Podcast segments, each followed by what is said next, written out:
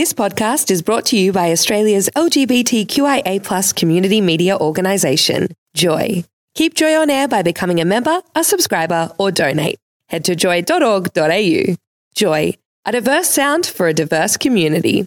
Thanks for listening to a Breakfast podcast. Tune in live every Saturday morning from 7 till 9 on Joy 94.9. You're listening to Breakfast on Joy 94.9, and this morning we're talking with Brisbane author Nick Earls about his new novel, The True Story of Butterfish. So, Nick, you mentioned earlier that the lead character, Curtis, is in a band, and I wondered if Curtis's rock star life correlated with your grade 12 fantasy of being a singing superstar. it sounds as though you're entirely too aware of my grade 12 fantasy of being a singing superstar. Well, look, I do admit that when I was when I was in grade 12, uh, like a lot of us, I have these I had those kind of desirability issues, and I thought, what can I do to to make the girls want me a lot? and that looked like the obvious course of action. Yeah. So bought myself a uh, forty dollar acoustic guitar and the Hal Leonard one chord a day plan book, and for eight days taught myself eight chords. Uh, But by the end of that, Hal and I not on the same page, Right. not working, thrashing away at a few chords in the bedroom, not doing so well. Um, members of my family going, "You have to shut the door," and then please only do that when we're not in the house. And I thought, but how are people going to love me if this never leaves my bedroom? So for a while, the career was on ice, Yes. and I had to become a novelist. But uh, not a bad backup option, though No. Happy with that choice. Novelist is good. But yeah, from time to time, the songwriting side of it surfaced over the years. So by the late 1980s, I uh, had a girlfriend who was a singer and and a songwriter as well, and she's she's gone on to do some great things. She uh, she lives in New York now, and interestingly, she's recorded a lot of voiceover stuff. She's maybe the only Australian female voiceover person in New York, which meant that when they needed a female voice for satellite navigation systems and for Telstra text messages to landlines, they use her voice. Great. Which means anytime I hear satnav, it's Karen's voice. And now, now that she knows that Telstra uses that, uh, last week she sent me a text message to my landline and spoke it in her own voice, which is really impressive. That's cool, huh? Yeah. Because I've got a sat nav and it's I've got it set to the Australian female and it's called Karen. It's called Karen. That's her. That's Karen. Karen Jacobson is her name. So Karen and I wrote songs years ago and wanted to really make it as a songwriting team. And the closest we got was through some connections. We went to London and had had some meetings there. And I remember one of them where we went into one of the biggest music publishing companies in the world and thought, this is it. We're just going to totally break through in this place. And uh, we were led down and deep into the bowels of the building into an office that was like miles away from the nearest window and spent 45 minutes with a man in a kind of denim suit and red shoes who had just signed Sigue Sigue Sputnik and I think paid them like millions of pounds apparently based on not audio but a video where they were wearing big fluoro mohawks and then they recorded a song called Love Missile F111 mm-hmm. which had its moments, but things didn't really work out so well there in terms of recouping the advance. So by the time I met him, he was in the windowless room with a fair bit of time to spend with people, and it was a very interesting meeting. He he played our stuff, uh, and he went, you know, you know, it's good, but it's not great. It's not great. And you know, if you were loving this, if you were loving this, I'd be seeing it. I'd be seeing it now. You'd be moving. It'd be like moving in your seat like this, and he'd start moving around. a bit. Anyway, you know, you got to do that. Next time you got meetings with people, you know, they want to see you love it. You want to see you. They, if you don't love your own stuff, who's going to love it? Don't sit there like scarecrows. Let's see a bit of movement. Let's see a bit of dancing in the seat. All right. But uh, yeah, it's good, but it's not great. Let me send you some great stuff. And we thought, what's going to happen? Thinking he's not going to do anything.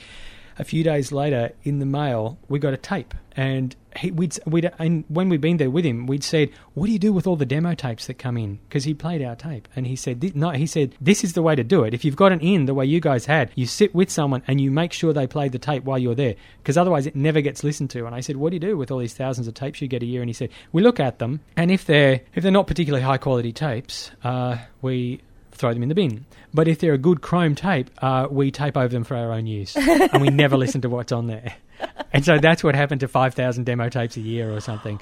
Heartbreaking, isn't it? Yeah. So a few days later, at the flat we were staying at in London, a package arrives, and in it is a chrome tape that's been taped over, and it on the label crossed out, all the other stuff's crossed out, and it just says "Great Songs." And we played it, and there was a bunch of songs on there, and every one of them was was written by Todd Rundgren. And I just thought, okay, so we can't write great songs because we're not Todd Rundgren. so I had that songwriting experience and um, then wrote jingles for radio and TV and that kind of thing for a while. But then suddenly people started buying my novels, which was just great. Mm. And as a strange spin off from that, as I think you're aware, I ended up doing a rather unusual spoken word electronic CD Yes. 10 years ago. I was going to ask, it's been 10 years since you were uh, on the stage at Livid with the tour. I was wondering if there's going to be a reunion. Get the band back together. I mean, Livid's not gig. on, but No, Livid's not on, but I didn't think you were going to mention that. You, next, you're going to be telling me you were there.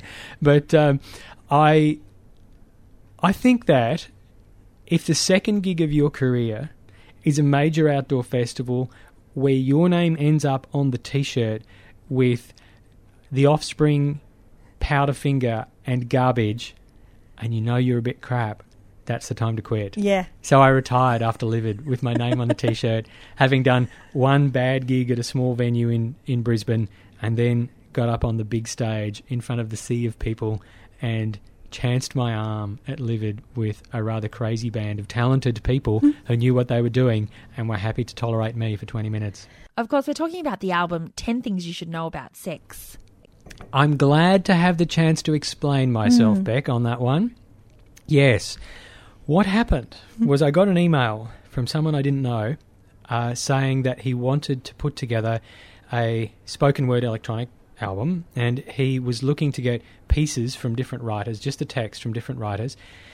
And then he'd send it off to people and they would do the, the musical side of it. And I thought, well, you know, why not? And I sent him a few pieces and he I heard nothing for weeks and I thought, okay, kind of embarrassing. They're all wrong, obviously. Nothing's going to happen. And then he eventually got back to me and said, thanks for that. Uh, we've decided to use all of them and we've got people doing all the music. And when can you come in and do your vocals? Right. And by the time I got there, he was referring to it as your album. I was going, not my album. You know, I'm the guy who's giving you like 300 words and someone else. But no, by then it was my album. And one of the pieces I'd sent him was a Writers' Festival piece I'd done, I think, for a Writers' Festival in Perth, which was on how to write a sex scene without writing a bodice ripper.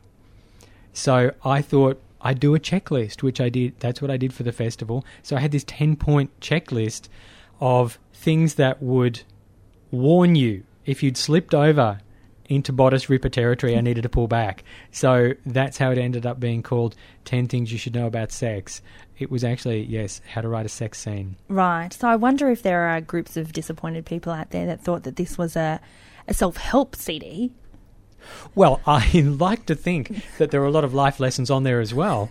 And should those people be having issues both with, say, sex and writing fiction, at least I can cover one of those bases. Yes.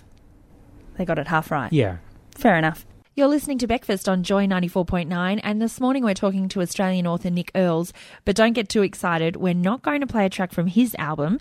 Instead, we'll listen to the band that has influenced the sound of the novel, The Go Betweens, with Streets of Your Town. Thanks for listening to a Breakfast podcast. Tune in live every Saturday morning from 7 till 9 on Joy 94.9. Thanks for listening to another Joy podcast brought to you by Australia's LGBTQIA community media organisation, Joy. Help us keep Joy on air. Head to joy.org.au. Joy, a diverse sound for a diverse community.